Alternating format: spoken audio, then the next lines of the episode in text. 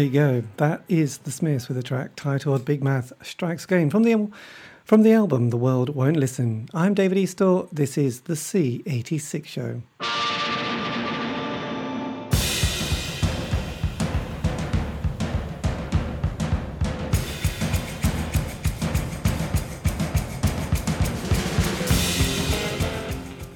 Welcome once again to another thrilling ride of life, as I'll be bringing you songs you know, some you don't, and some you should. Always playing the finest in indie pop. This week's special guest is going to be Miki Berenyi, one-time member of Lush, and now with an indie supergroup who are called Piroshka. So I've got that interview that I'm going to break up into about four or five easy to digest little segments throughout the show, alongside the usual award-worthy playlists. But to get the party rolling, I think I should play your favourite of mine. Yes, this is Hypocrite.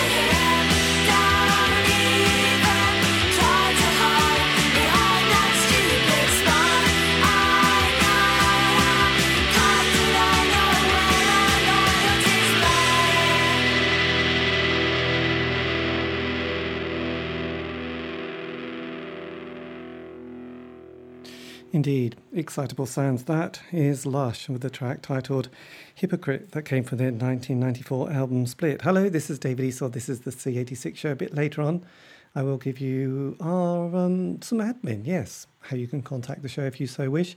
And also just to say that the um, I've archived all the back catalogue so you can find it on Spotify, iTunes, Mixcloud, and also Podbean. It's all there and much more. Anyway, each week we have a special guest, and this week it's going to be Miki, one time member of Lush, and now a member of the kind of indie super band, super group band of, um, yes, the current day. I was having a bit of a Proustian flashback because I remember in the 70s there used to be super groups, but now they're just rock and roll. Anyway, she's in a band called Piroshka, which features members of Elastica, Moose, and also Modern English. So this was an interview I did last September, which went on for hours. Anyway, I've been holding it back until the release of this album and tour, which is coming up very soon. So what I'm going to do is play another track by the band Lush. This is, and then the first part of the interview, and then I'll be playing tracks from their new album. Anyway, this is going to be Sweetness and Light.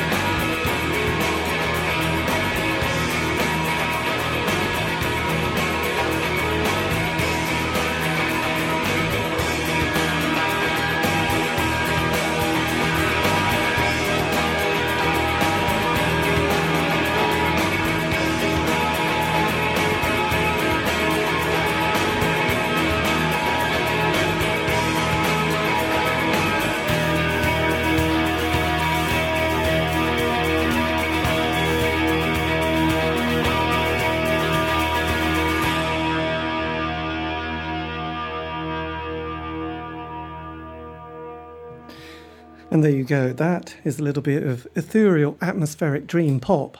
And that is Lush with a track titled Sweetness and Light that came f- came out on the 4AD record label in 1990. Indeed, you do the maths. It was years, it was decades ago, in fact, but still sounding as good today as it did back then when we got very excited about Lush, especially when they first came to the Norwich Art Centre, a double bill with the Pale Saints or Fountains. Oh, I think it was the Pale Saints. Anyway, I'll edit that bit out. This is David Eastaugh. This is the C86 show. If you want to contact me, we love your messages. You can via Facebook, Twitter. Just go to at C86 show. Keep it positive and groovy. Otherwise, don't bother. See your therapist, they'll sort it out. But anyway, this week's special guest is going to be Miki, one time member of Lush, and now with an indie super band or super group. Um, and this is the first part, and I've just been asking about her early musical journey when they came along onto the scene, and I'd been talking about the sort of 80s indie scene and bands like the Go Betweens and the June Brides. And this was Miki's answer. Miki, how did it all develop in those early years? Indeed. I mean, when I think back, I'm just trying to follow a timeline because basically, me and Emma met at school when we were about. So we, I think we started going to gigs when we were about 15, something like that. I think she came to my school and we there was a group of us and we go and see bands, but none of us had like older siblings or anything like that. So we were kind of starting at the charts end of it, you know, going to see like Teardrop Explodes or Haircut 100 or something. And then we'd go and see their support band and then their support band. And within about three months, you end up at, I don't know, the Bull and Gate or something, or, you know, the, the Klubfoot in Hammersmith seeing Xmal Deutschland or whatever, you know.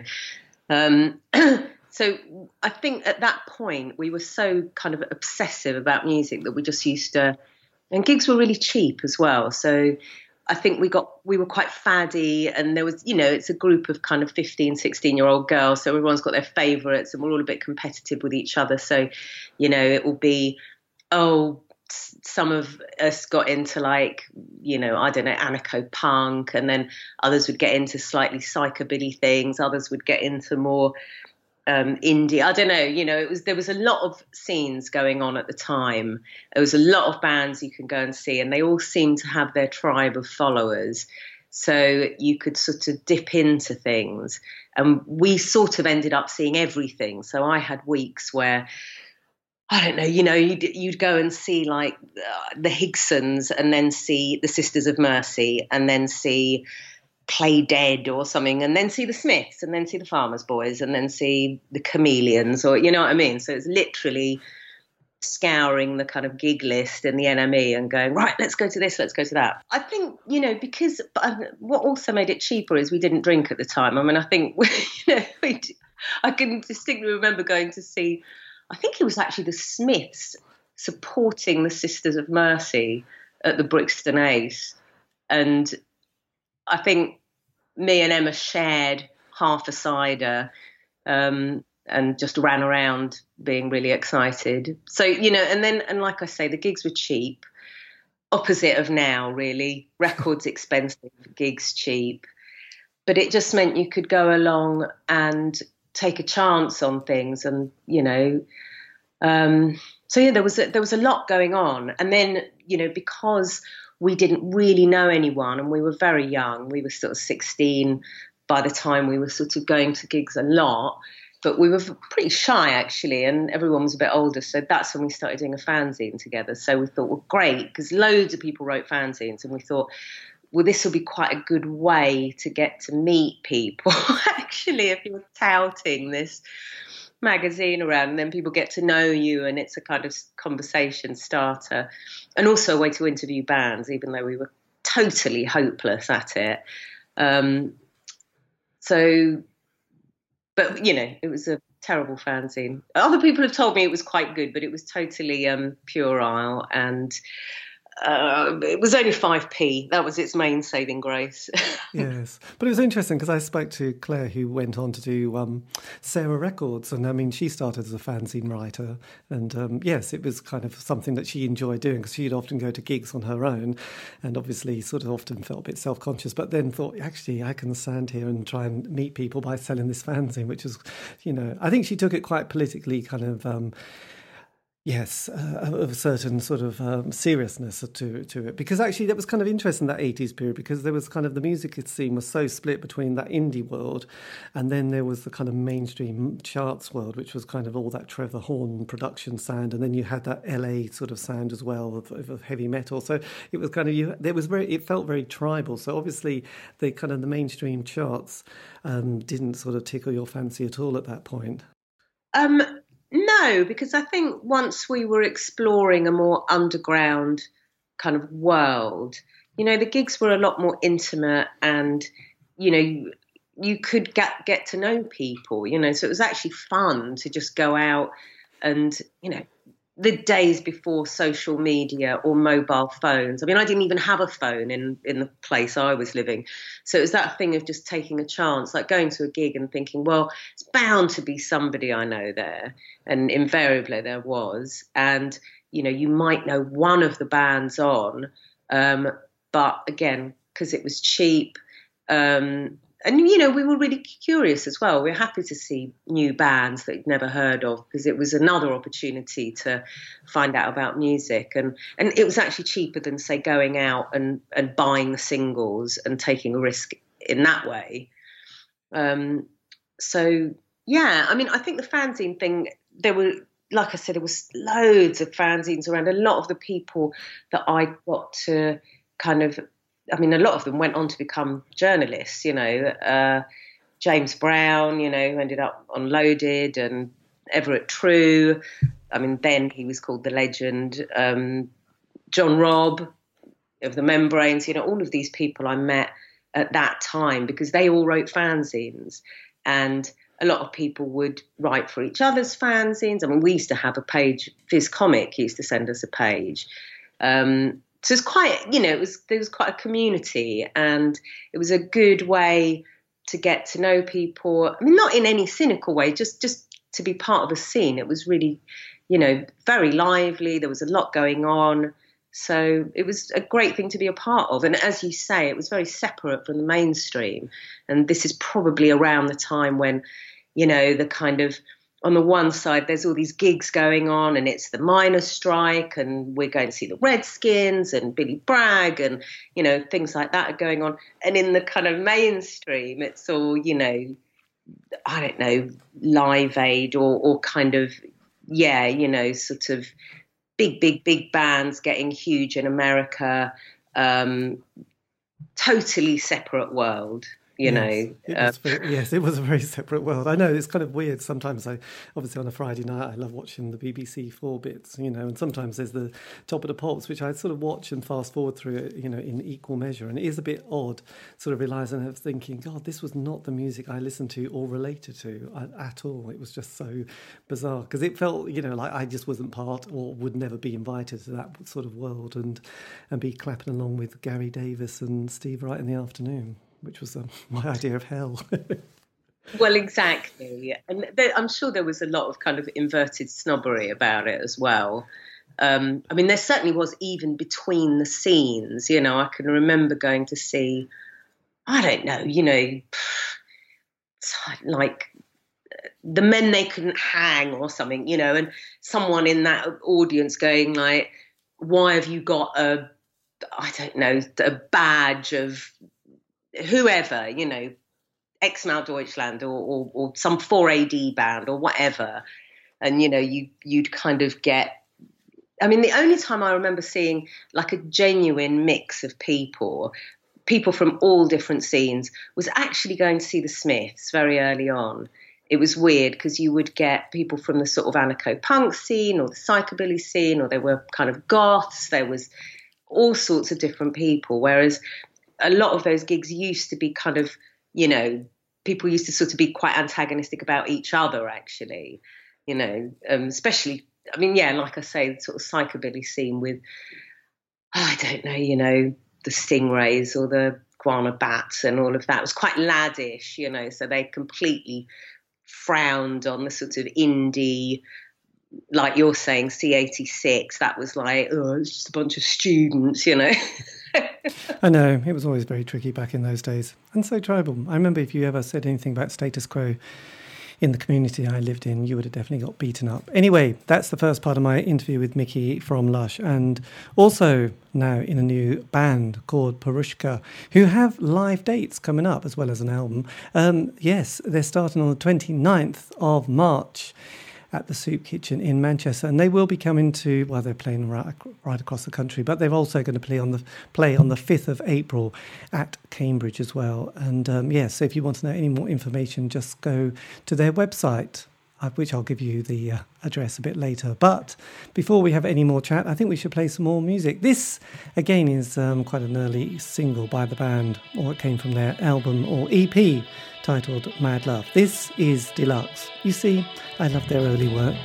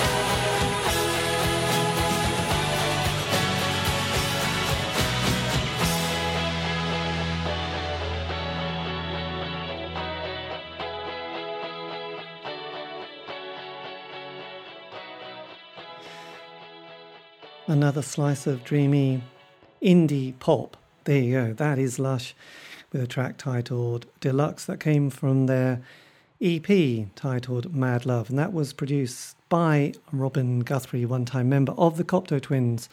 And for those who are interested in what Miki's up to now, she's in a band called Piroshka. They have an album that has just come out on Bella Union, which is a label run by Simon, Simon Raymonde, who was also a member or one third of the Cocteau Twins. It all comes back to the Cocteau Twins. So if you need to know or want to find out more information about this latest musical adventure, by Miki and her supergroup. It is on Bella Union Records, and um, if you go there, you will find out more information. And if you want to know how to spell Piroshka. It is P I R O S H K A, and their new album is titled Brick Bat, and that has just come out. And they have live shows that are coming up at the end of March and through April. Anyway, this is the second part of my interview with Miki, where I was talking about those early musical teen years and whether she used to play guitar and her musical journey. I know you all want me to play Lush and Chirpy Chirpy Cheep Cheep, but that might come later. Just calm down. Anyway, Miki, We- I take think it away. I had a go at a few things, but not in. I didn't have the sort of discipline or the kind of parental support to really be um, properly, you know, learning an instrument. Um, I mean, I think that what going to see all these bands did was actually show you how possible it was to be in a band. So I think when I was first getting into music and I loved, you know, whether it was Siouxsie and the Banshees or even early in a Blondie or, you know, pop bands that I thought were great, never in a million years could I imagine actually doing anything like that. It was just completely out of the question. But once you're, you know, kind of downstairs at the Clarendon with 20 people and there's some band third on the bill that can barely carry a song to the end, you do kind of think, well, I think I could manage that, you know. Um, and I think, you know, it just becomes possible yes. and everyone in a band.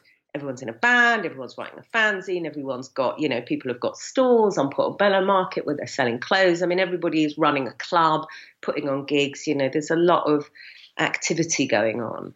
And um, it all just seems really, you know, opportunities there constantly. Mhm. So Because having kind of uh, spoken to a few people, I remember Fast Eddie from Motorhead. He said yes, they they'd been together for a bit, and it's getting to that point where they thought, actually, you know, it's not, it's going nowhere fast, so let's just give it, you know, let's call it a day. But we'll do a few more gigs and see. And then eventually, they kind of got a sound that made them a bit more special than the usual pub rock band. So obviously, you know, they could then step into the slightly larger arena and start to tour and do other things. So, did you also have that experience of trying to get a sound that took a while, or did it come together quite quickly?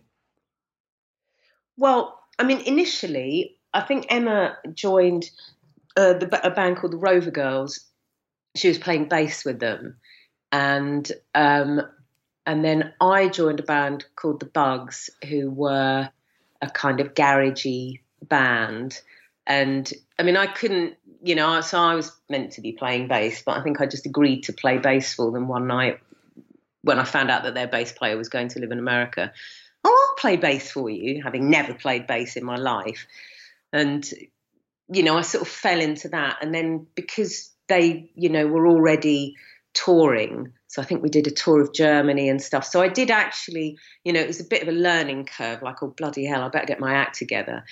And then I think, you know, it kind of prompted me and Emma. So we were both playing bass in other people's bands, and there wasn't really a look in in terms of writing, which was done by other people. And so we started sort of having done a fanzine together, you know, we thought, well, should we, you know, do, let's try and have a go at writing music. And so I think, I mean, was Emma, I can't remember who was playing guitar and whether one of us was playing bass. I actually can't remember. We just used to sit in her kitchen in Ealing and um, it was appalling. we used to just plug into her stereo and sort of, you know, just agonizing. Wait, hang on, I'm just going to change chords. Wait, wait, wait, you know, like trying to sort of piece these songs together, trying to jam when you can't actually play. And I think we quickly realized that that wasn't going to work. So we actually would just go off individually and work on a song and then come back and then you know right here's the song these are the chords and then you know kind of play them together um, and i think at the beginning we were just you know it was almost like anything will do and at that stage you know quite impatient to get going so i was uh, um, I, i'd started at north london poly so i just asked Meriel, chris and steve um, i knew chris could play the drums but Steve had never played bass in his life, and Meriel certainly had never been in a band. and um, so we just started playing really. And then Meriel actually was writing some songs, and I think hers was probably, you know, better than anything that me and Emma had written at the time. And we were like, oh, blimey, she's actually really good. So, um, and then, so that's what kind of edged it forward, you know, like someone would write a song and you'd think, oh, God, okay, this is a different level. And it would inspire everyone else to sort of not just rush out a song and think, oh, well, I've written a verse and a chorus, that will do, but to actually sit down and sort of work on a song and think about it and think about the different parts. And as I say, because we didn't jam, because we weren't good enough to do that, it's not like you could turn up with just a guitar part and get Steve to write the bass line because he couldn't play the bass anyway. So you had to kind of slavishly sort of work out what notes would actually work with those chords. So it was, yeah, it was all kind of at the same time. You know, it was like trying to write, you know, trying to write the songs before you could actually play them. Really, Yes. that was the key.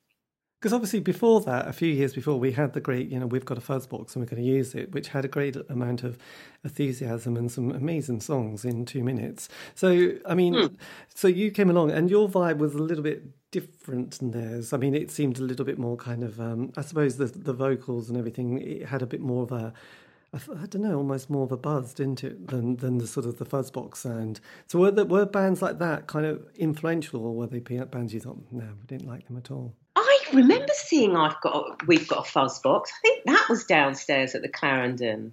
Somewhere really small. I really liked them. You know, it was really good fun and they had these little dance moves and they looked really cute. I thought it was great.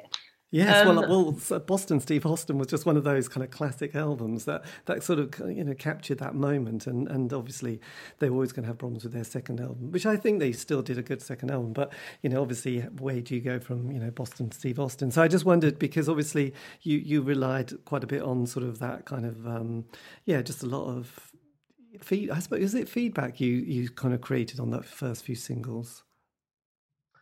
Um, I think. I mean, I think the, the the difference there is that I think Fuzzbox were, um, you know, very good on the performance. They were very confident, and you know, they, I don't know, they they sort of, and they were fun, and and but you know, it was the self confidence. Whereas we were really not self confident, and I think we had quite high ambitions. But again, because we couldn't really play, it was, you know, the, the execution was always some way behind the concept. And so playing live, that was quite tricky. Um, you know, it would just, I can just remember playing like a 20 minute set and barely breathing throughout. And I think, you know, it was a bit of a shambles. And Chris was a great drummer, but the rest of us were pretty much all over the place. And we didn't really know how to rehearse. You know, we'd go to a studio and we'd just play the songs lots of times, and nothing really seemed to improve that much. You know, I don't think we'd grasped that you you don't just play it through eight times and think, okay, we've done that. You have actually got to try and concentrate and, and work things out. Um, so that took a while, and I think you know, and then we just had the blow that um, Meriel left. Well, we kicked her out. You know, basically. I mean, she was didn't seem to be that into it, and I kind of understand why because some of the songs me and Emma, me in particular, were writing for her. I mean, I wouldn't have wanted to sing them. Um, and so at that point, we had to try and find another singer, and we auditioned people, but it was it was just a disaster. We advertised and we just couldn't find anyone. So, you know, Emma was like, well, basically either Miki sings or we're going to have to split up, you know. And so I took over the vocals incredibly reluctantly. And again, that was another thing of of being, you know, it's just crippling for me to be on stage. Trying first of all, trying to sing and play guitar at the same time was a nightmare but I just, you know, I'd never joined that band to become a singer. That's not the way I thought of myself at all. And um, so I suppose it's a really roundabout way of saying that whereas I think you've got bands who have always wanted to be on stage and you know I think someone like Brett Anderson from the second he stepped on stage or or you know Blur or any of these people you know that they had huge amounts of self-confidence we were just we did look like a bunch of people who had just been shoved on there against their will and were just hoping against hope it would all kind of gel somehow. Um, and that really didn't change until we got a lot more experience and you know realized we could actually enjoy it started to get better. But that was quite a long process which you know included making records and all sorts of things. We never we didn't have that confidence for a long long long time There you go. That is the second part of my interview with Miki talking about life in Lush and those early years. Anyway, this is David Eastaugh, the C86 show. I know I like to say that in between each song, just in case you're wondering. As if. Anyway, look, I think we should play another track and then more interview. I know you want to hear Chirpy Chirpy Cheep Cheep, and you're going to hear it before the end of the show. That features Lush, and it came out on an anti poll tax album, Alvin Lives in Leeds, which also featured the Sidleys and lots of other exciting indie bands. But I think we should have a track by the new band, Piroshka. This is titled Everlastingly Yours. Take it away.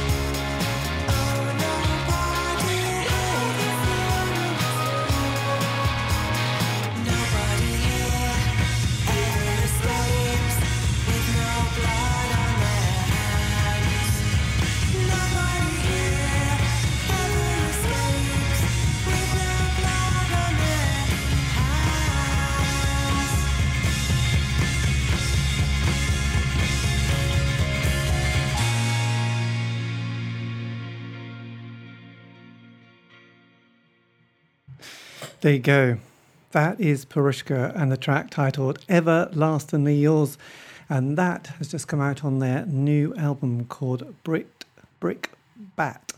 And that's on the Bella Union record label. That is run by Simon Raymonde, I do believe. I think that's his name, from the Cocteau Twins. Anyway, this is David Eastaugh the C86 show, and this is going to be the third part of my interview with Miki from Lush, as well as Piroshka. I hope I'm pronouncing that right.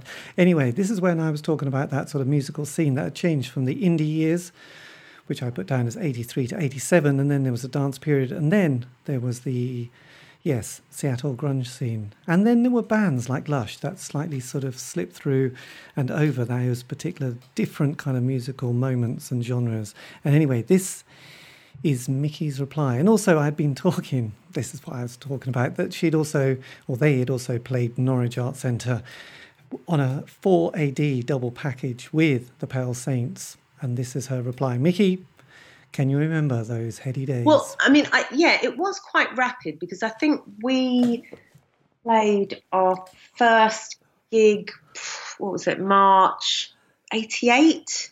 I think it was 88 that we, I think, I'm going to have to check here. Yeah, I think it was, um, yeah. So yeah, March 88, we, we played our first gig that was still with Muriel. Um, by the time she was gone, um, which was probably only a few months later, um, you know, we were already getting reviewed, and in a way that was good. And it was London, so you would get reviewed, but at the same time, it it was it made things very very quick, you know, to get that kind of attention. And I mean, you're right. There were, you know, we'd support someone like My Bloody Valentine. Then My Bloody Valentine were kind of like flying upwards, you know, and getting a lot of attention. So then we started to get attention. And um, I think basically by the time we played, we played like a sort of showcase almost headliner with the Pale Saints. So they they headlined at the Falcon, and that's when Ivo from 4AD came to see us and um, I think you know because I think actually hang on because I think a bunch of people, a load of sort of major record labels came to see us around that time as well and left after about one song. just thought no, they're not there yet. But Ivo kind of saw something in us. I mean, the Pale Saints were amazing. You know, this is a band that does know how to rehearse. So they went on stage and basically played this seamless set with no gaps in between, kind of little interludes between each song. I mean, it was just absolutely, you know, astonishing from start to finish.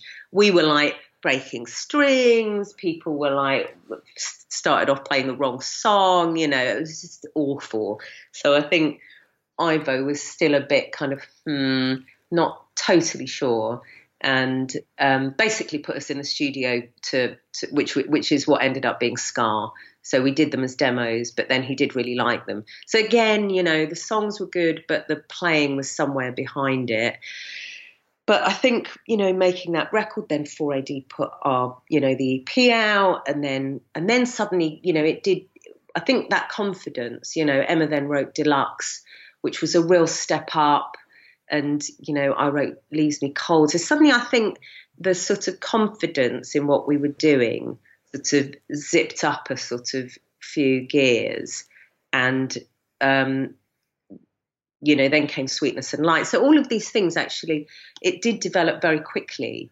Um, and it was about, yeah, it was about confidence and it was about opportunity. And then we toured with the Darling Buds and we toured with Loop. So, you know, playing a lot more night after night, getting used to it. I mean, it's experience that makes you good, I think. Yes. Um, and obviously, kind of progressive. There's a kind of quite a few bands never, you know, I spoke to. They never really got an album together. They just put out lots of singles. They possibly did the John Peel session, but then sort of things just kind of creaked. So it was kind of, in a way, I was going to say lucky. It's not completely luck, but you know, having those kind of moments where things kept stepping up rather than just kind of stepping sideways. So because you were also produced by you know Robin Guthrie from the the Cocteau twins, which must have made a huge kind of like, my God, the Cocteau twins. You know, it, you know those connections were fantastic. And then you were also there was one of those great compilations that we used to play all the time because we were sort of angsty people. Um, the the Alvin lives in Leeds, which kind of brought you to another market when your fantastic version of Chirpy Chirpy Cheep Cheep, which was kind of brilliant, really, wasn't it? Yeah, I don't know if I'd call it brilliant, but yeah. But people, but, but people like me of a certain age, you know, we were like eight when that was in the pr- charts. So you suddenly had this Proustian flashback, going, "My God, this song!" Actually, you know, you don't really want to hear it too many times because you heard it so many times when you were about eight. But it was kind of like quite fantastic, and and the bands like the Sidleys were on it, and the Wedding Present. So obviously, you suddenly stepped into that whole arena of uh, kind of indie um, A-listers, really. you know, I mean, just to backtrack slightly, I, I do think one of the reasons why um, we managed to sort of keep going because we we actually, I mean, I finished at North London Poly in '89, which was literally when we got signed to 4AD. So you know, the the fact that there was, you know, rampant unemployment. Um, you know, you were subsidised as a student. You got a grant. I mean, that's not to say you lived like a bloody millionaire, you know what I mean? But people were used to lot, like not really having any money, and London was actually quite a cheap place to live, you know, and exist because there were squats and there was, you know, it just didn't cost that much. So actually committing to a band didn't seem like that big a deal, you know. And a lot of the bands I know who split up split up because people got jobs and actually good jobs you know, doctors and God knows what, you know, surround in a band for the rest of their lives. But in a funny way, I mean, in a in a better jobs market, maybe I would never have been in a band because it was just, you know, there weren't weren't really, you know, what do you do with an English degree? You know what I mean? There wasn't really that much out there. So actually, just signing on and carrying on with the band. And then you know signing to 4AD and not getting a huge amount of money at all but it was still like wow this is like actually more money than I've ever had on the dole. So this is actually a bit of a step up. And it I think that's a lot of of you know made it happen actually. Um, we weren't expecting to get loads of money at all which is just as well because we didn't. Um, but I think, yes, so that I think was the thing that meant we could commit to being in a band. And then I think the fact that things did jump up. I mean, 4AD were a recognised and well-known label.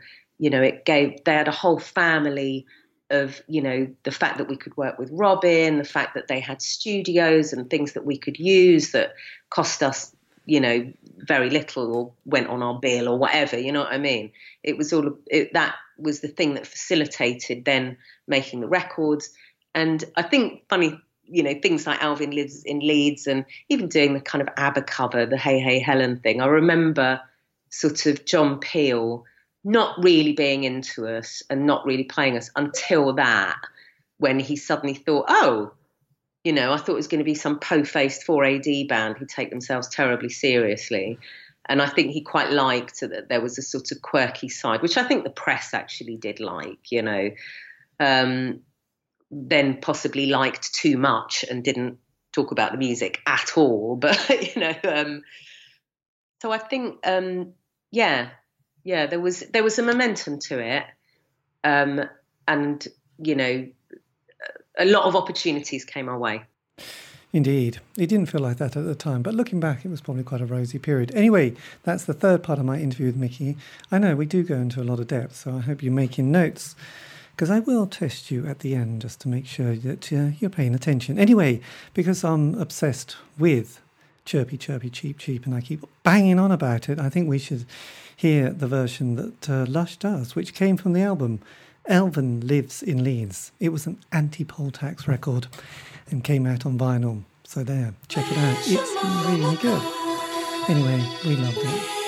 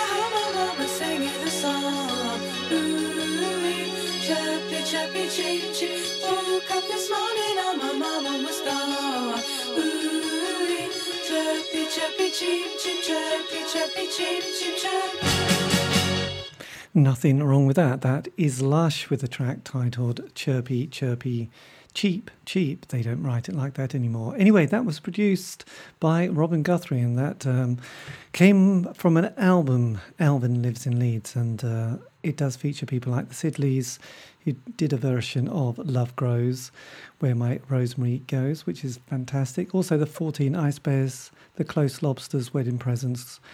Um, the Pop Guns, which features Amelia Fletcher on vocals as well, Cud, and much, much more. Anyway, this is going to be the next part of my interview with Miki when we were talking about those early years and when the band became more of a stable lineup. And this was her reply. Miki, your reply. Well, again, I mean, I think by the time we got because you know we we made we did all these EPs. You know, we did like Black Spring EP, and we did the, you know, the deluxe one, and we did the Sweetness and Light thing, and then they all got sort of jammed together in the US when we first signed a US deal as Gala as a you know compilation.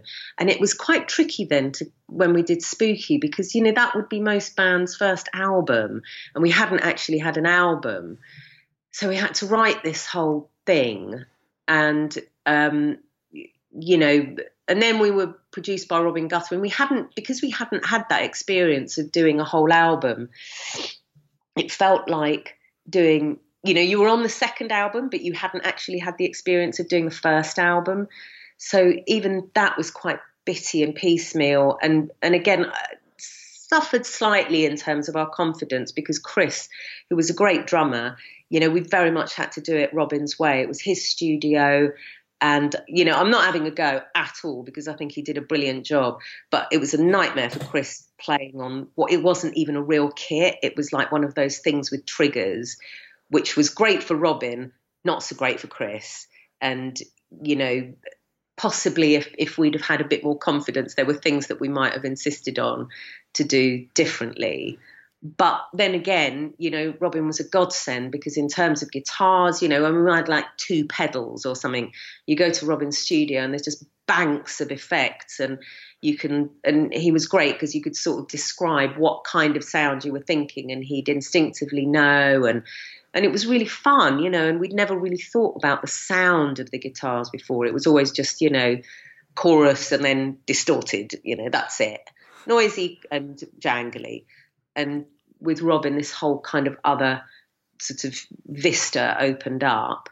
And, you know, equally with the vocals, you know, I was so very shy and, you know, didn't really have any kind of a technique. And Robin was really good, you know, really good at um, giving you confidence and patient and all of those things. So I think with each producer we worked with, we definitely got a lot out of it, and we, you know, it was a a good learning curve for us. Yes, and as as as it was progressing, because obviously you sort of started to capture that kind of great sort of other sort of political zeitgeist, and and sort of found yourself slightly becoming part of that. Um, I suppose the Brit pop scene, for a better you know better term. But so yes, so the momentum was obviously there because the second, which was kind of almost not quite the third album, but the second album sort of came along quite quickly afterwards. So you were obviously on that sort of rock and roll treadmill by then, and it was um, trucking on at quite a pace. Well, I think, I mean, you know, after we'd recorded Spooky, I think, uh, yeah, I mean, it was brilliant. I mean, well, the thing is, though, that, you know, we, we kind of played, I think, I'm trying to think when Steve, so Steve left, though, after, um, I think we'd gone to America, we toured with Ride, which was more the kind of Gala thing. God, I'm getting really confused. But basically, Steve left. So then we got Phil in and that's when we did like a massive, massive amount of touring. You know, the whole Lollapalooza and loads of British dates, and it was quite a slog. You know, and around Europe, and then. then when we went on to do split. So yes it was a bit relentless. I have to say it was a bit of a treadmill. Like the minute you're off tour right you know write some songs then rehearse demo them into the studio. Um, and there was an element of, of you know you start to burn out a bit and you know and there was a lot going on outside of these things, you know, relationships and oh my god, you know, it's quite an intense time. Um, but I think it was again there was this momentum to it. I mean, Lollapalooza was great. It was you know that was a whole level up to go to America and be on some mad kind of circus of a tour with you know huge stadia and God knows what you know completely out of our depth really. But again, you know, it's that sort of sink or swim and I think every opportunity we had, we did the best to sort of wring as much as possible out of it, purely out of enjoyment rather than ambition. Yes. Uh, Because it's interesting, because I, I was a bit obsessed with Silverfish, so I sort of started following their career when I saw them supporting My Bloody Valentine, and they did the single, and then they did several albums. But their sound, you know, they were they were kind of quite limited after a while, you know. But you were able. I wouldn't say they were a novelty, but they were, you know, they were amazing live and their albums were good. But there was obviously sort of musically, they, they sort of hit a brick wall quite quickly. Whereas you sort of managed to get out of that whole kind of, I don't know, North London kind of grunge noise scene and sort of step into arenas, which was quite fantastic to sort of manage to do that and um, almost leave that sort of, I wouldn't say you wanted to leave that scene behind, but or meant to, but it was just kind of being able to step into another level of kind of music. Well, in a funny way, I mean, again, I think it was because, you know, the the way that me and Emma went to see bands in that early period, um, we didn't, you know, we weren't, we were very open minded about music and what kind of music we liked. And, you know, when I think of a band like Silverfish, I do actually think that, you know, Lesley, who was amazing to watch, I mean, such an amazing performer. But I think interestingly, when she did Ruby, you know, she got obviously very into the kind of slightly more dance aspect of it, which I don't think the rest of Silverfish had any time for. So I think then you get a genuine kind of musical differences thing. Whereas we didn't really have that with me and Emma because, you know, if Emma came up, you know, I mean, one of the first early best songs she wrote was Thought Forms, which is like a sort of folk three, four time, you know what I mean? Um, which was a million miles away from, you know, I don't know, some garagey song that we might have been playing early on or some slightly sub Gymslips punky thing. You know, we were quite happy to play, you know, a ballad or a, a kind of folky, you know, whatever. So I think in terms of the actual development of the music, there was always a bit of a look at, oh, I've written one with a bit of a dancey thing, sweetness and light, you know, no problem. It wasn't like you had half the band going, well, we're not bloody doing that, you know, we're a heavy metal band, you know, whatever. Yes. Um, I think really helped. Yes, because obviously, yes, it reminded me of Bad News with Rik Mayall. And the um, Exactly. yes, we're heavy metal. No, so yes, yes, that was kind of that was on repeated play, wasn't it? But yeah, so so but when you made Love Life, you'd really sort of hit the the, the utter formula for for sort of creating kind of almost the perfect pop song by then as well, because you you know that was just full of hits, which was amazing because that was your third album or fourth, depending on Gala. But you know, but you'd also, I mean, Gala did have a lot of stuff. God, it had a lot. It was sort of like your Hatful of Hollow, wasn't it? Really. Um, so yes, so so by then, you know, that you'd really crafted because not many bands, because because I've got this kind of thing that you know most bands have that five years they get together, they make a single, then John Peel played it, then that gives them that step. They do a John Peel session, the album happens, then the second album not so good. If they ever do America, they always come back shattered and deranged and that's the end of and that's normally the end of the band whereas you were still sort of you know you you weren't sort of you were still going up you know it was still definitely rising more than sort of anything else so you must have been yes cracking the the rock and roll pop formula on on sort of love life Um, I mean, it, it's yeah, I don't know. I mean, I think because you know when we recorded Split, for instance, you know, which was the one that came before. I mean, it was really intense, and it had to be mixed and remixed, and you know, and there was a quite a, a sort of was quite a you know we sort of went quite deep with that record, I think. And actually, it didn't sell as well. By then, the backlash was kind of well and truly underway.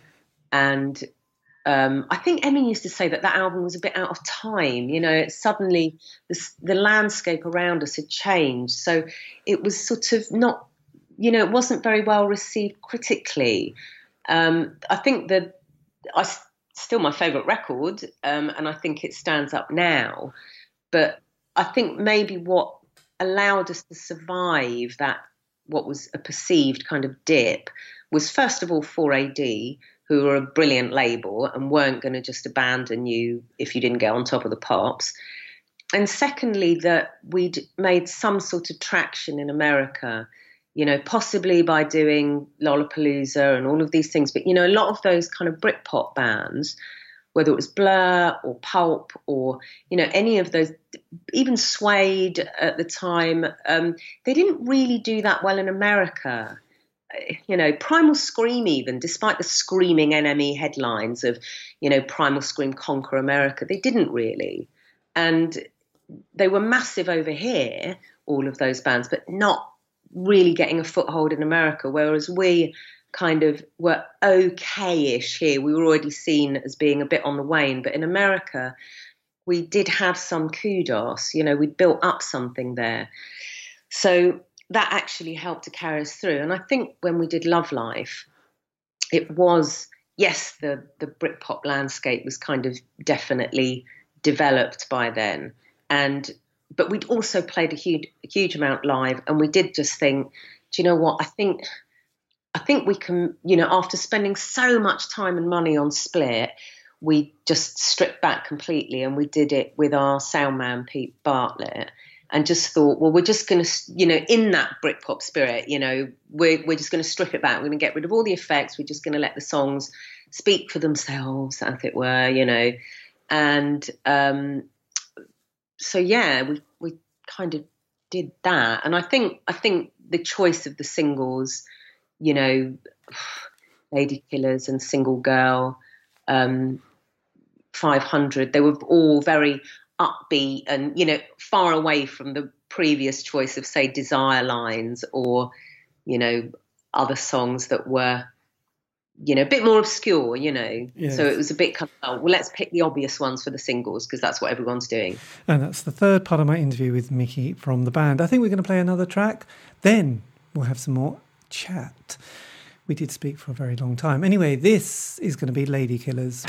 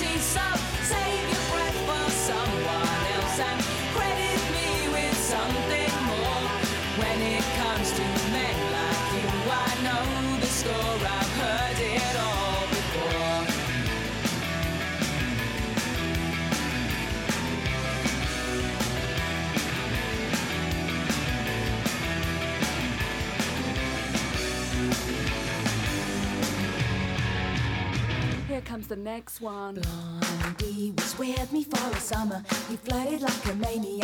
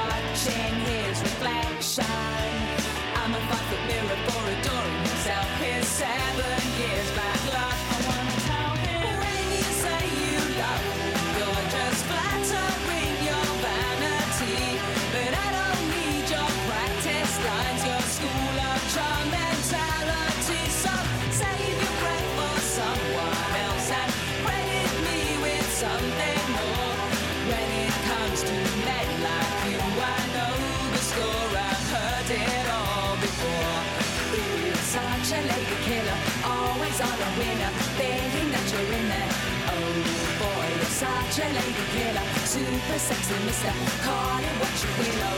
You think you're such a lady killer. I just bet you're still there, posing in the mirror. Hey girls, such a lady killer, but we know where it's coming from. We know the score. Indeed, there you go. That's the opening track from the album Love Life, Lady Killers. And that came out in 1996. I know, at the height of Britpop and all those great Shine compilations that we used to love back in the day. And still one more year before we had Team Tony and New Labour. The optimism was all in the air. I suppose John Major was the Prime Minister at the time. Anyway, unfortunately, the next part of the story in Lush's life um, isn't so great because they have a personal tragedy. And this is Miki's response to that question. Well, I mean, yeah, I mean, before, just to get some perspective on the huge sales aspect, I think that, that one of the problems was was that um, you know it used to drive me a bit crazy because you know again yes we got in the charts. Yes we got to number 23 or i think one of them might have even just just about made it to number 20 but suddenly you know everyone who was in you know what five years ago were indie bands who kind of shunned top of the pops and things like that. You know that atmosphere had changed. And it was all very kind of oh well you know they're only at number 20 but we're in the top 10 and all of that. And and it used to drive me a bit crazy because I know this sounds really petty,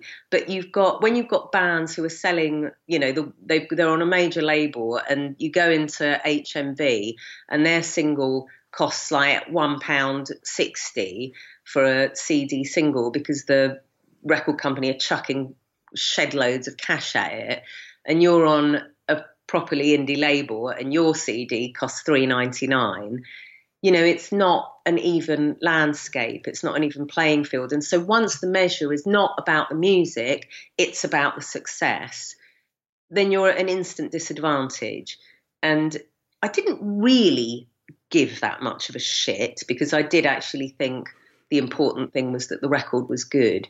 But it starts to grate on you a bit because again, you're kind of labeled with that, oh, also Rans, struggling, blah, blah, blah again, like I say, nothing about the music, all about you know the perceived success, and um, it became very wearing. And I think you know the last year of touring, which was actually quite ridiculous. I mean, even the the, the year started off with like a thirty day tour of the UK. That was just for Lady Killers, you know, and it just went on and on and on. And again, chasing this sort of success, this breakthrough success in America. So off to America, then back to America, then back to America again, then radio festivals, then down to Europe, then back to America again. You know, it was just insanity. And I think it actually really wore us out. You know, I think everyone started to fray apart quite a bit. Emma really didn't enjoy touring anymore.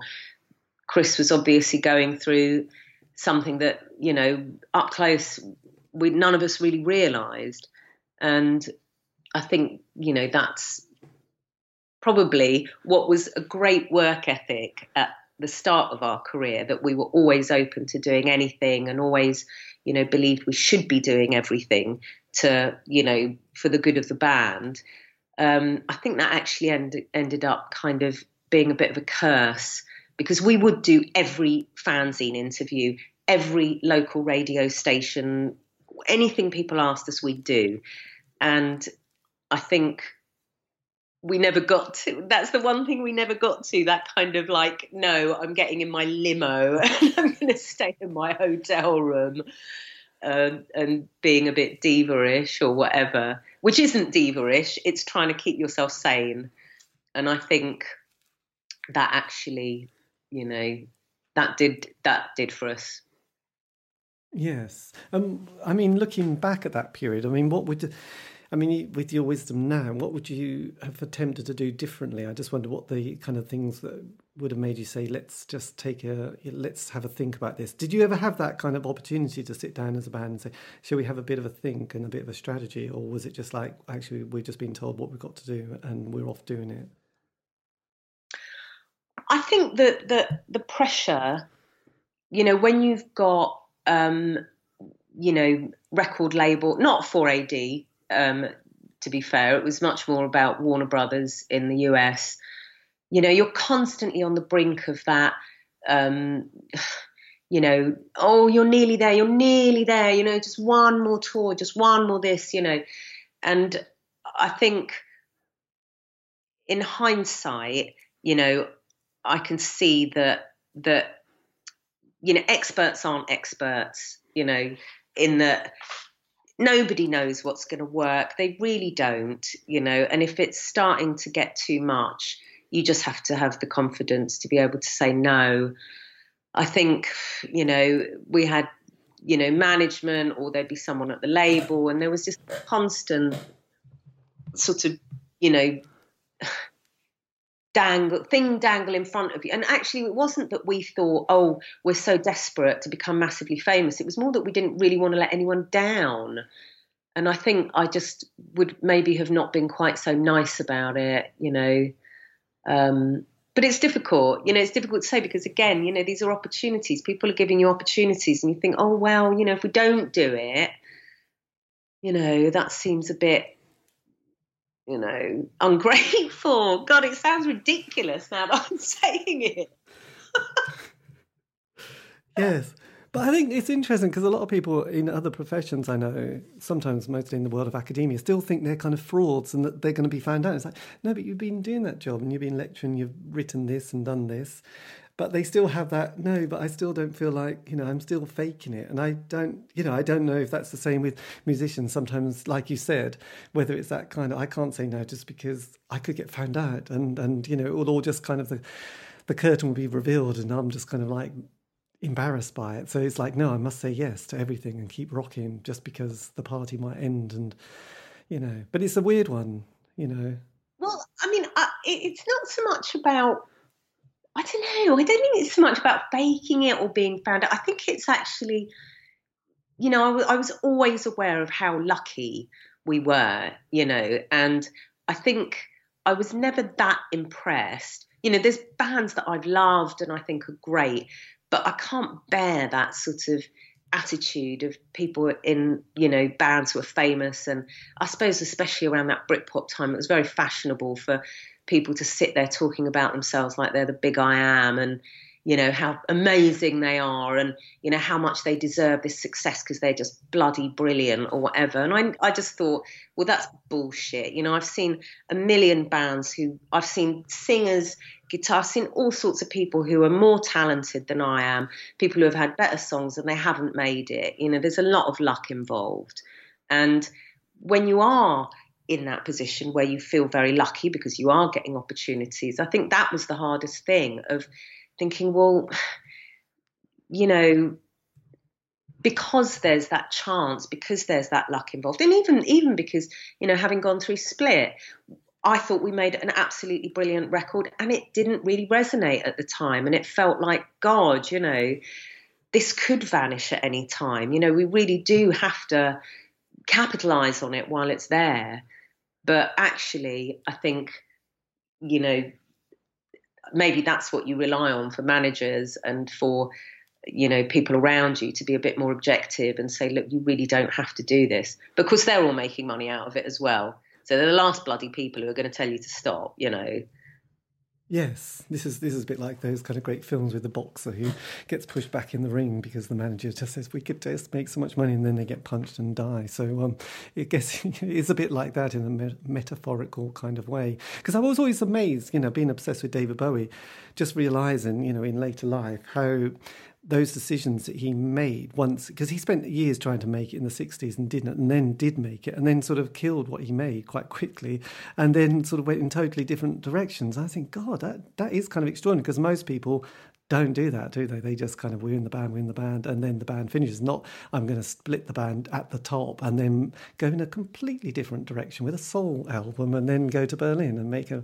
You know, it was kind of extraordinary. But there aren't that many David Bowies, so yes, that's probably not a good one. And also, you know, when you're when you're the the main or the sole operator, you know, when you're the sort of linchpin, I think you can do that. With a band, I think it's much trickier because there is there does have to be a bit of a team spirit. It's quite weird when bands sort of fall apart and they don't even get on. And I think some of them are very very good at at being professional and going on stage and still sounding like a band. But I think when you've got individual band members who actually can't bear to be in a room with each other, it's not great. you know? No, it must be rather tricky. And that's why most bands split up. Anyway, that's the third part of my interview with Miki as we trundle through the decades and the musical world that is rock and roll. Anyway, this is going to um, this is David Eastaugh, and this is going to be. I think we should have some music just to break up that interest and chat because it's going to get more fascinating. This is again taken from an early EP entitled Thought Forms.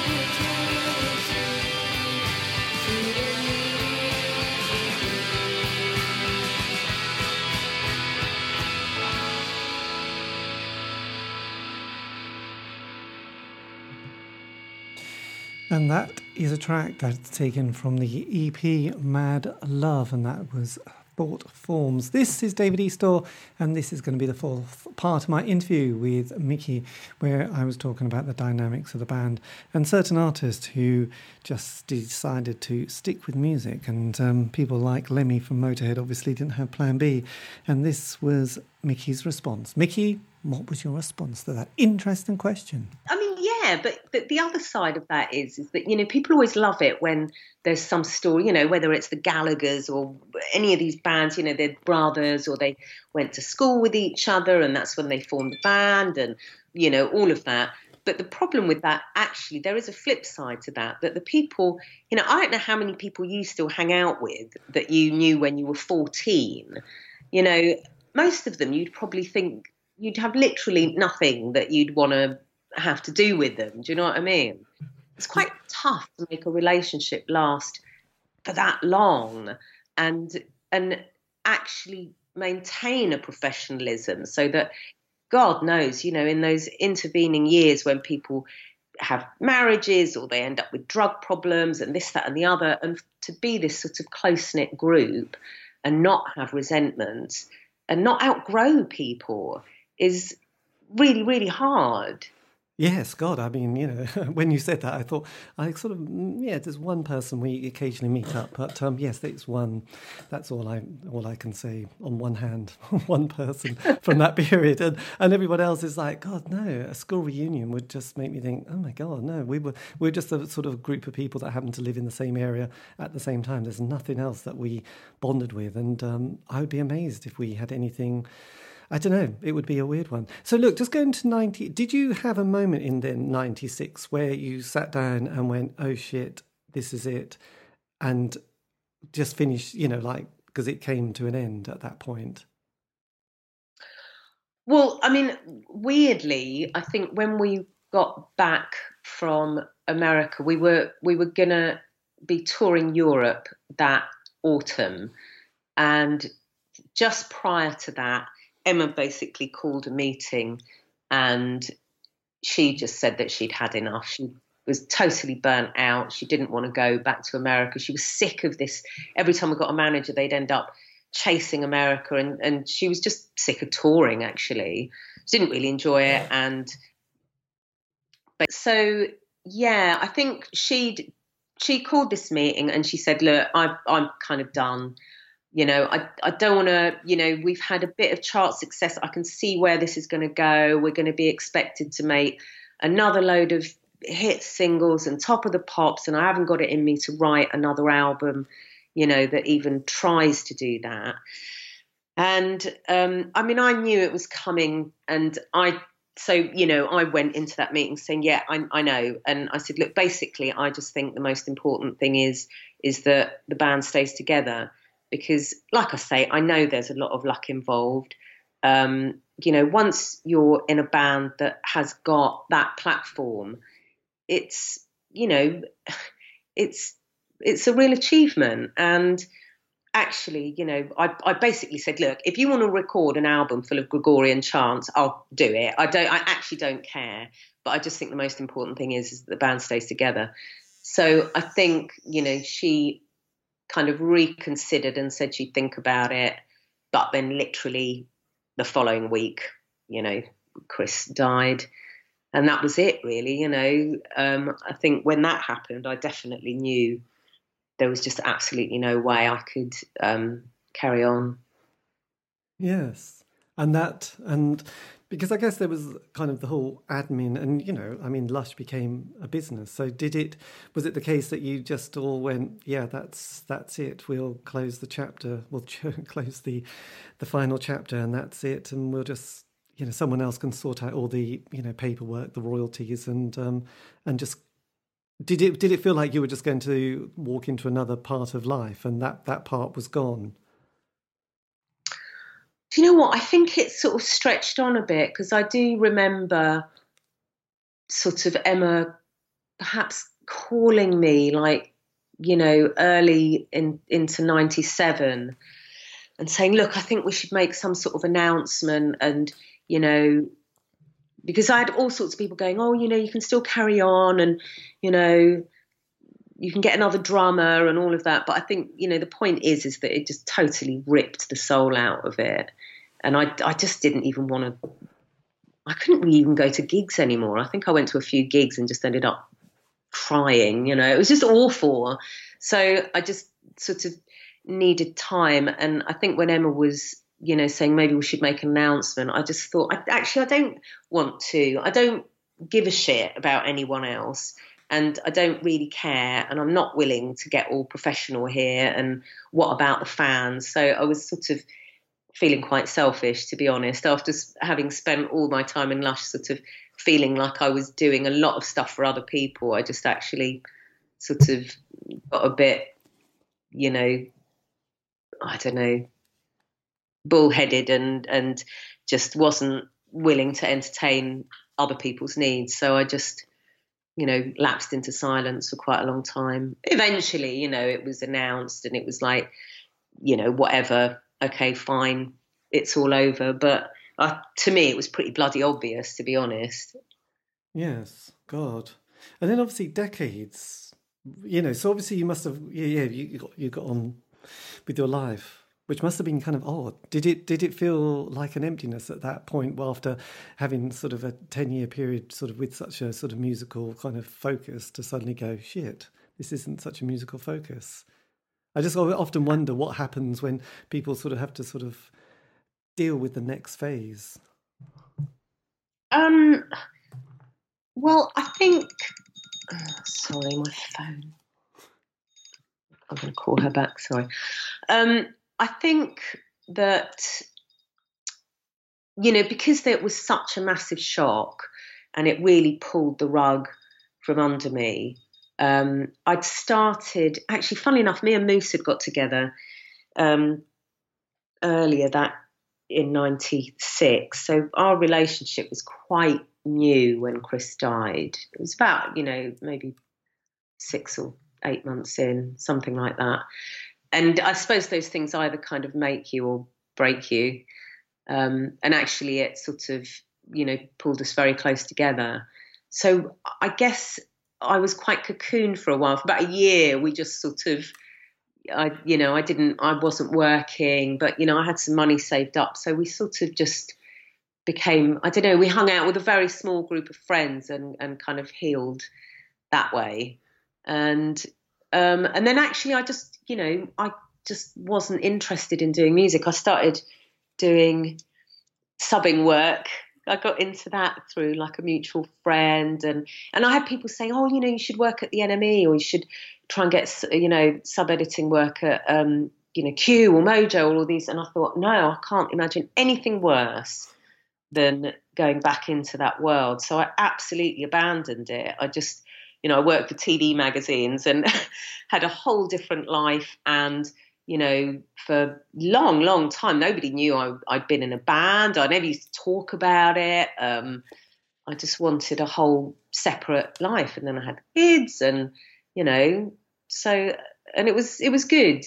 It was good to rebuild all that. I didn't miss it, you know. And when people said to me, I remember going for a job at IPC, and and actually the editor did know. He was like going, but do you not want to kind of go back to being in a band or or you know, isn't this really boring for you?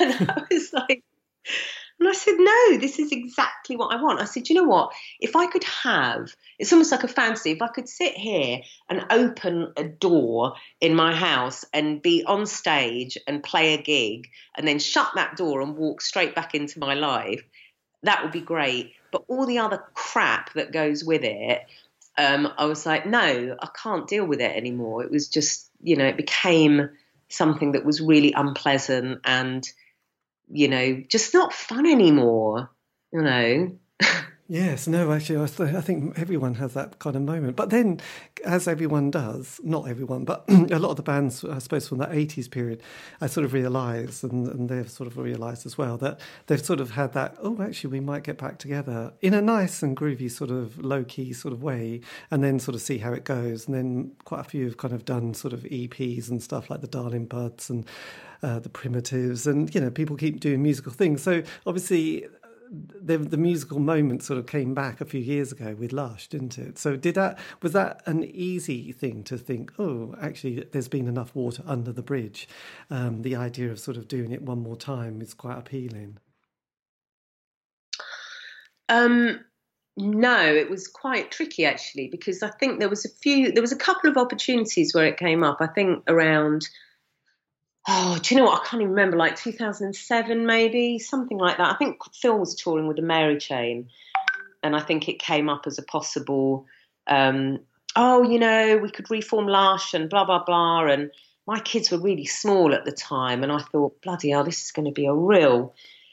I don't know if I can do this, you know, and I think I wanted more guarantees. But you know, the other thing was was I wasn't on social media at all, and you know, this was an advent that had happened. I think I'd ventured vaguely in and instantly got loads of I don't know, slightly stalkerish stuff that I couldn't really deal with. So I completely didn't go into that world, and I think it was it was sort of Emma and Phil who were saying, you know, there's a lot of people out there who really, really still love Lush and who would, you know, really love to see us play and blah blah blah. So I kind of had to I had to think about it for about a year because also, you know, Emma had been in a band in the interim.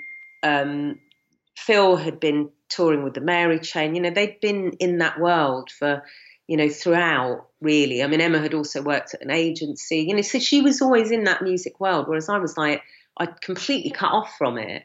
And the thought of, you know, going on stage and playing a gig after 20 years, you know, I just thought, I don't know if I can still do this. Um, so I really had to think about it long and hard, and I needed a lot of guarantees and you know, and and basically, even once I agreed to it, um, I mean, funny enough, I always tell this story because it was just quite amusing that um, Clint Mansell, who's um, you know was Pop Will Eat Itself now, multi Emmy award winning, whatever Grammy, this, that, and the other, um, he because I'm still friends with him, and when when I'd go out and see my mum in LA, we'd sort of meet up for a pint and say hello, and well, I remember going out there and me and Moose was sitting with him and I was sort of talking about it. I said, Oh, I don't know, you know, the lush thing. And he actually said to me, Well, if you're going to do it, don't just do it for the money because that will be a disaster. and, um, and he said it will also be miserable. So I had to think about it really long and hard. Um, and then I, I did think actually, well, do you know what? Uh, this is possibly the last opportunity I'll ever get to uh, play and do uh, just even re- explore that side ever again. And actually, you know, maybe it would be nice for the kids to see that their mum used to be, you know, a musician. And so, you know, I kind of I thought, oh, yeah, maybe maybe this isn't, you know, maybe this is an opportunity to do something to just enjoy it so I kind of agreed to do it and then lost loads of sleep and panicked and stuff. But but actually, you know, once it was great, you know, once we made the record and we played the gigs, I, I did really, really, really enjoy it. Yes, because there was obviously, you know, that, um, you know, I'm a bit obsessed with my BBC Four on the Friday night stuff, and they was talking about bands that re- reunited. God, that sounds like one of those 70s songs. I'm sure there was a song, Reunited, because it felt so good. oh God, yeah, um, yeah. So they had the Police, which were the other band uh, who who made it huge, and they had the the drummer. I think his name's Stewart Copeland, isn't it? Saying that when they got Right. back together, um, everyone was having a great time, apart from him and Sting, who were like sitting there feeling the most miserable. And then they had band therapy, and which I thought was quite sweet. And they sort of spoke about the whole, you know, everything about their issues of life, and and sort of managed to sort out kind of the stuff, and and sort of I think they got through the tour, and I think it got slightly extended, mainly because there was probably so much money involved. Um, but so when you all sort of walked back in the room in that kind of way that you sort of get together after not seeing each other for several decades, did it feel like, oh, this is lovely, or did it think, oh my God, we do have a few moments, we need to have a few chats here? Well, the thing is, is that I'd, you know, I was in touch with Emma and Phil. You know, we did kind of, you know, hang out. Um, so we did see each other, and you know, it was it was we weren't like massively close, but we did, you know, we were kind of, you know, in communication. So it wasn't like a sort of, you know, oh my god, you know, this is like, you know, twenty years that we've not really communicated. Um, it, and you know, we slipped quite easily into just uh, being together. I think it's the working together that's the tricky part, you know. Yes. Um, so, and and you know, Justin was on board, and and you know, there was a lot to enjoy. I don't want to get too into it because basically it ended with a big bloody grenade again, you know, and and all fell apart. But I guess you know, um, if we'd have had the budget of the police, I think a band therapist would have been a really good investment, actually. Um, Yes, band therapists. They should be employed more. Anyway, that's probably the fourth, if not fifth part of the interview I had with Miki. Like I said, it did go on for a very long time, so I'm not surprised if you're still, if you're not listening. But if you are listening, there is just going to be one little bit left, which um, which is fascinating. Anyway, I think we'll have a little bit more more music and then a little bit more interview, and then that'll be it. So don't worry if you're um, still awake, well done, and um, you know you will get a prize at the end of it. Anyway, this is again from the album Lovelife, and this is Heavenly Bodies.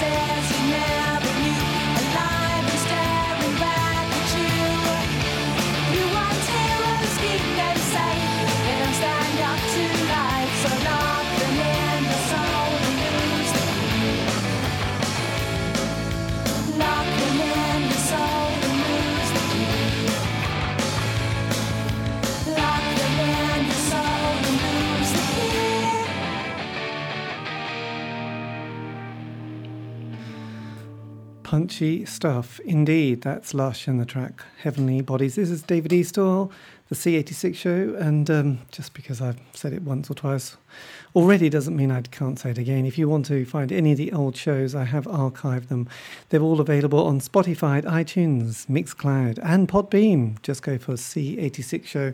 They're all there, and if you want to get in touch to say what a marvellous show it is, then far away. You can via Facebook or Twitter. Just go to at C86 Show. Anyway, this is going to be the last part of my interview with Miki, where we were still talking about the wonderful world that is reforming a band and what are the um, experiences and sometimes the consequences of that decision. Miki, take it away. Yeah, I mean, I, I think again, it's just one of those things about being given an opportunity.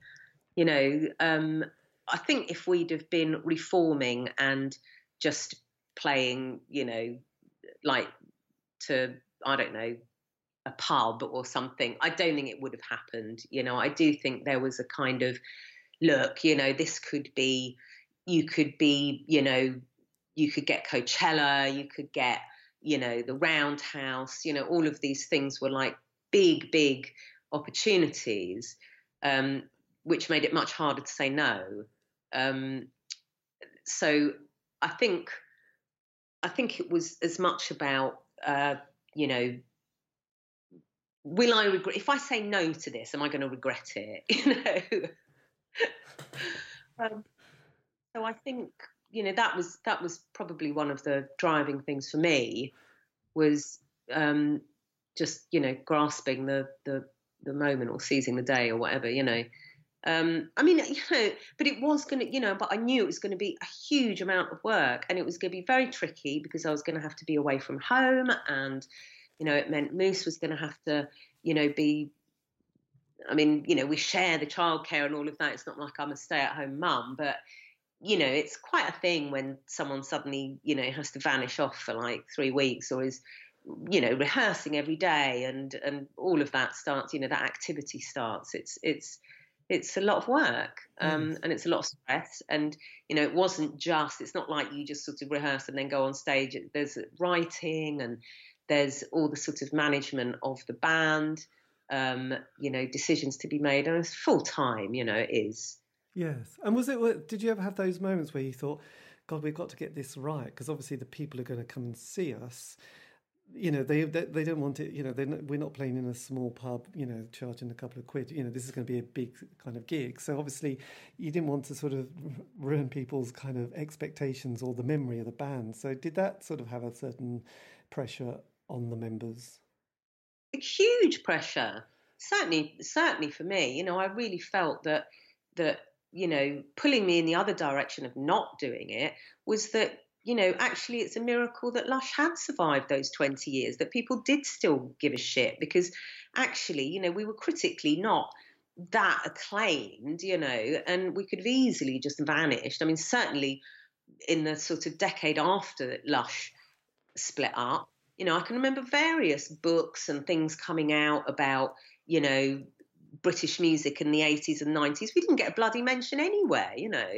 And it was only really with that kind of shoegaze kind of revival that, um, you know, people started to come out of the woodwork. And in fact, I remember something like The Quietus or something doing some uh, piece, however many years on from Spooky or something, where you know the guy wrote a piece that was really you know very lovely and talked about our place in that canon and mentioned all these um, you know writers who thought we were great and oh my god immediately you know under the comments thing you know people piling in like oh, is this a, is this a joke you know and all the sort of lush slag offs and then actually I saw like there was a tipping point where actually suddenly loads of people started coming on and going you know oh, Lush were great, shut up, and you know the usual social media bloody storm.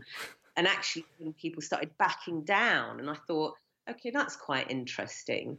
Um, you know, but but yeah, so I think at the point where we were going to play these gigs, I thought it's really important to not rubbish that legacy. You know, people had really fond memories of the band, and actually, we were really good live. You know, by the you know, eventually, you know, by the time we toured Spooky and done so much touring, we'd got a lot better and people had really good memories of us. And I didn't want that to be trashed either. So it was a lot of was a lot of rehearsing. It was a lot of me sitting in front of the computer and bloody hell trying to find YouTube videos of gigs so I could remember what the bloody hell I was playing on the guitar and you know it was intense I would imagine, yes. Actually, uh, that that's the other thing that a lot of people have mentioned, isn't it? I, can't, I don't think you know. Yes, learning learning what the songs were is quite tricky. So then you've obviously got into a new musical kind of adventure as well. So obviously. The, the, you know that experience did sort of catapult you, or certainly encourage you to sort of keep going, not rather than say, "No, sod it, I'm just not going to, I'm going to put that away." Cause, you know, because you said it kind of ended with in a, do you say grenade? So yeah, so so what's the new musical kind of um, avenue that you've got? Um, well, basically, because what happened is is I mean, to be honest with you, even when we were rehearsing in March of 2016, before we'd even played a single gig for the reunion, um, you know, Phil had actually already had enough. Funny enough, he actually said, "Look, I'm going to leave by the end of the year." And the last gig we had scheduled in was the Manchester show anyway. But he was already saying that he was going to be out. Um, so um, when he decided not to play that last show, it kind of dropped us in it a bit. Um, in the, you know, I mean, I, I remember our sort of tour manager saying, "Look, you know, you can cancel these sort of. There's a couple of festivals that were still left to do. He said you can cancel those, but I think you know that Manchester gig is like people have actually bought tickets and they bought them right from the start, and it might be the only show that they were going to go to, and to cancel that is actually not great, you know. Um, and we'd already had a couple of disasters. You know, I'd missed Coachella because I had a whole bloody visa nightmare. So you know, we'd missed. You know that cost us money. I mean, that was the genesis of where everything started to go wrong, really. Um, but basically, when we were left with this gig, and it was like, oh no, right now, okay, so we've got to find a bass player and someone who can learn 21 songs in like a matter of weeks and Mick uh, Moose actually suggested Mick Conroy, who who was in Modern English, and he used to be in Moose as well. He played in Moose for a while. So um, basically, we started rehearsing, and you know, Emma was kind of, you know, I don't think she was particularly keen to play that last show, but she sort of went along with it. But um, we kind of let her off most of the rehearsals, um, and so really it was me and Mick and Justin a lot of the time just rehearsing together and we really enjoyed it. you know, we were like, this sounds really good actually. We sound like a punk band. And we were sort of mucking around quite a lot. Um, and and just enjoying ourselves. So I think on it sort of came out of that really, where you know, uh, Justin it was Justin's who drove it really, because he'd said to me like, "Oh, you know, you should do like a solo thing, or this shouldn't be the end." Um, but I was, you know, I said, oh, "I'm not doing this. I'm not a solo thing. That's not my thing at all." You know, if I do anything, it will be a band. And um, you know, I think he gave it one last throw of the dice. Justin sort of did try and get, you know, me and Emma to contemplate continuing with Lush. You know, he did say, having worked for this year, you know, it would be a real shame to chuck it away. Um, but, you know, I think relationships were really frayed. And, you know, I did say, you know, I think, you know, me and Emma would need to work out a lot of stuff. But hey, you know, again, I'm always willing to talk. But, but I think for Emma, she said no, it just what hadn't been really worth it for her. So um, I think I could sort of guilt free you know i didn't I, I certainly didn't want her to think oh you know been plotting this all along. So i think when that was clear i did sort of think well let's just see what happens. And justin was sending me drum patterns and being quite coercive. And and then mick was up for it. And then you know i suggested to moose well do you want to be part of this. Um, so it kind of grew quite organically.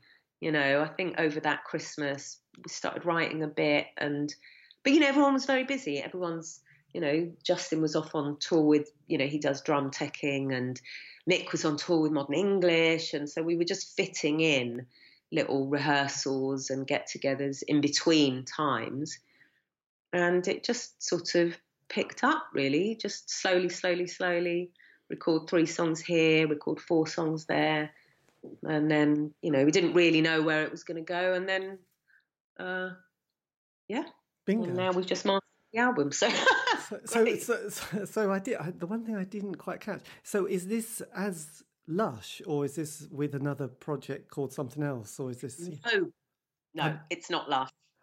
Let me make that absolutely clear. it's No. not Lush. No, I think when um, when rumours were first out that I was doing music again, I think there was a bit of a panic from certain quarters that I was going to try and hijack the Lush name and and milk it in some way. No, no, it's um, it's not that. Excellent. Well, no, there's a, there's a, there's a whole history of those bands like. Bro- I don't know, Barclay James Harvest and Pink Floyd that got all sort of very confused about who owned the name and whose band was going to be it. So there's there's all those kind of variations of so and so's band and so and so then also has to use their name and their version of the band. So I'm sure the law- the lawyers must have an amazing time sorting all that out. So what's this kind of outfit going to be called? Uh, it's called Piroshka, and um, uh, it's. I mean, I, I did just want to say, by the way, with the sort of mention of that kind of, you know, band splitting and who owns the name. I mean, I think, you know, Lush is always going to be me and Emma. It wouldn't, it just wouldn't work with either one of us not being there. So that was never a consideration. Um, so the new thing was always going to be a totally new thing. And although it was kind of born out of the embers of the reunion with Justin being involved and Mick being involved, um, it, it's never been uh, in any way a continuation. It's always been sort of quite deliberately different. The way we write songs is different. The you know the whole vibe of it is quite different actually. And you know it's also a very different time. You know we don't have you know I don't have the the money or the platform to have some you know hotshot producer come in and work with us. You know we had to self produce. We had to fund it ourselves. You know for a large part and I think we really just did it because we were enjoying it. I, you know, I don't think any of us went into this thinking, "Oh, you know, we've got, we can make loads of money or we can become famous." This is the worst possible time, I think, to actually even imagine that that could happen. Um, records don't really sell, you know. Um, I mean, I think I think it's in that respect without sounding too twattish, you know, it's quite pure in that way. It is about just wanting to make a great record and to enjoy playing music. So And do you back sort to of, basics. Yes, and and do you, I mean, because you sound you sound a lot more sort of light talking about that. So, did you feel with that that lush, you know, the the sort of uh, yes, that that sort of comeback? Did that? I mean, that sounded quite a heavy number. Did, do you sort of wish you hadn't bothered with that now and just kind of had sort of come back and started with a full fresh band and without any of the baggage? Um, no, because I wouldn't have done it. You know, if if someone had come up to me and said, "Oh, you know, do you want to make an album and go on tour or play?" I'd have been like, "Absolutely no way! I haven't got bloody time for that." Um, it was actually, you know, I'm I'm act, you know, in that respect, I'm totally grateful because, you know, it was it was the opportunity to play those shows and to actually come back and and rehearse and suddenly discover you know I, I tell you what i remember like you know because I, kept my job the whole time you know i had a sabbatical so i had about an extra six weeks holiday that year off work so i used all that up for the lush thing. And um so i was going into the office you know and then i'd be like you know next day you know like three days or something rehearsing and then or playing some gig somewhere and then back into the office the next day you know it was full on. But I'd sort of turn up at, rehearsal like absolutely knackered from like a week of work or whatever. And within about 20 minutes of playing, you sort of think, this is actually really good fun. This is not a job. Right? This is not the same as going into the office. Yes. And and so and I'd sort of forgotten how much fun that could be, you know, and how genuinely, you know, I don't know, you know, just playing music, it's actually brilliant. But I, I had kind of forgotten. So I think without the Lush thing, I wouldn't have, it wouldn't have crossed my mind, you know. Yes. And what would you, because obviously you've had a huge amount of experience, what would you say to your an 18 year old self sort of starting out? Because because obviously you've, yes, you've done you've done most of it, haven't you? What what most, you know, the sort of the rise. God, that sounds like Reggie Perrin. The rise, the fall, and then the return. You know, it's like, and then the reunion, which you know, obviously sounded quite, um, di- but yes, quite animated. And then the, a new band. So, so yes, you've managed to squeeze a lot in, especially in the last five years. Yeah, I mean, I'm always a bit weird about those questions. You know, what would you say to your 18 year old self? Well, your 18 year old self wouldn't listen to a bloody word that I'd say anyway. Um, it's, you know, you, I think you just career through these things and you sort of survive. Um, I can't imagine doing it any differently, really. You know, the highs were incredibly high and the lows were incredibly low, but I can't really think of a way that that you could avoid most of it.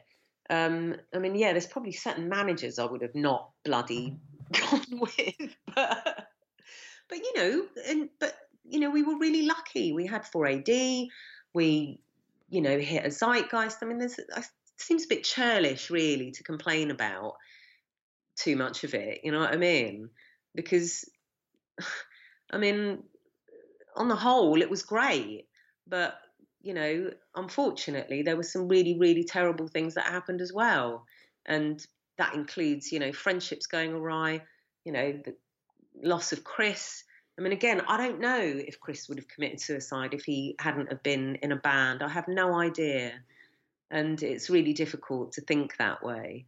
You know, um, ultimately, I think whatever path you choose, you know, you you get to this point. Here I am at 50, whatever I am, 51, 52. I always forget, and you just think, well, I'm in one piece. You know, I've got quite a lot of good memories. I've got some fucking awful ones as well, but. And that really is the uh, last part of my interview with Miki. And um, I hope you enjoyed that, if you still are. But anyway, I was quite gripped actually. I hadn't listened to that. Um, well, I never listened to it in my life, but I recorded it in September last year. So obviously the band was still in its slight infancy. And uh, the new album by Piroshka has come out. So if you want to know any more information, they are on Facebook. And also their record label is called Bella Union. So you can find more information there. And they have dates coming, which is going to be at the end of March throughout April and possibly into May. And you can find their album on all the usual channels and in all the usual places. But anyway, this has been David Eastaugh, the C86 show. Thank you ever so much for listening. It's been a pleasure. I've enjoyed it, and that's probably all that matters. Anyway, I'll leave you with some more tracks by the band um, Lush. This is, and this is going to be out of control. Have a great week.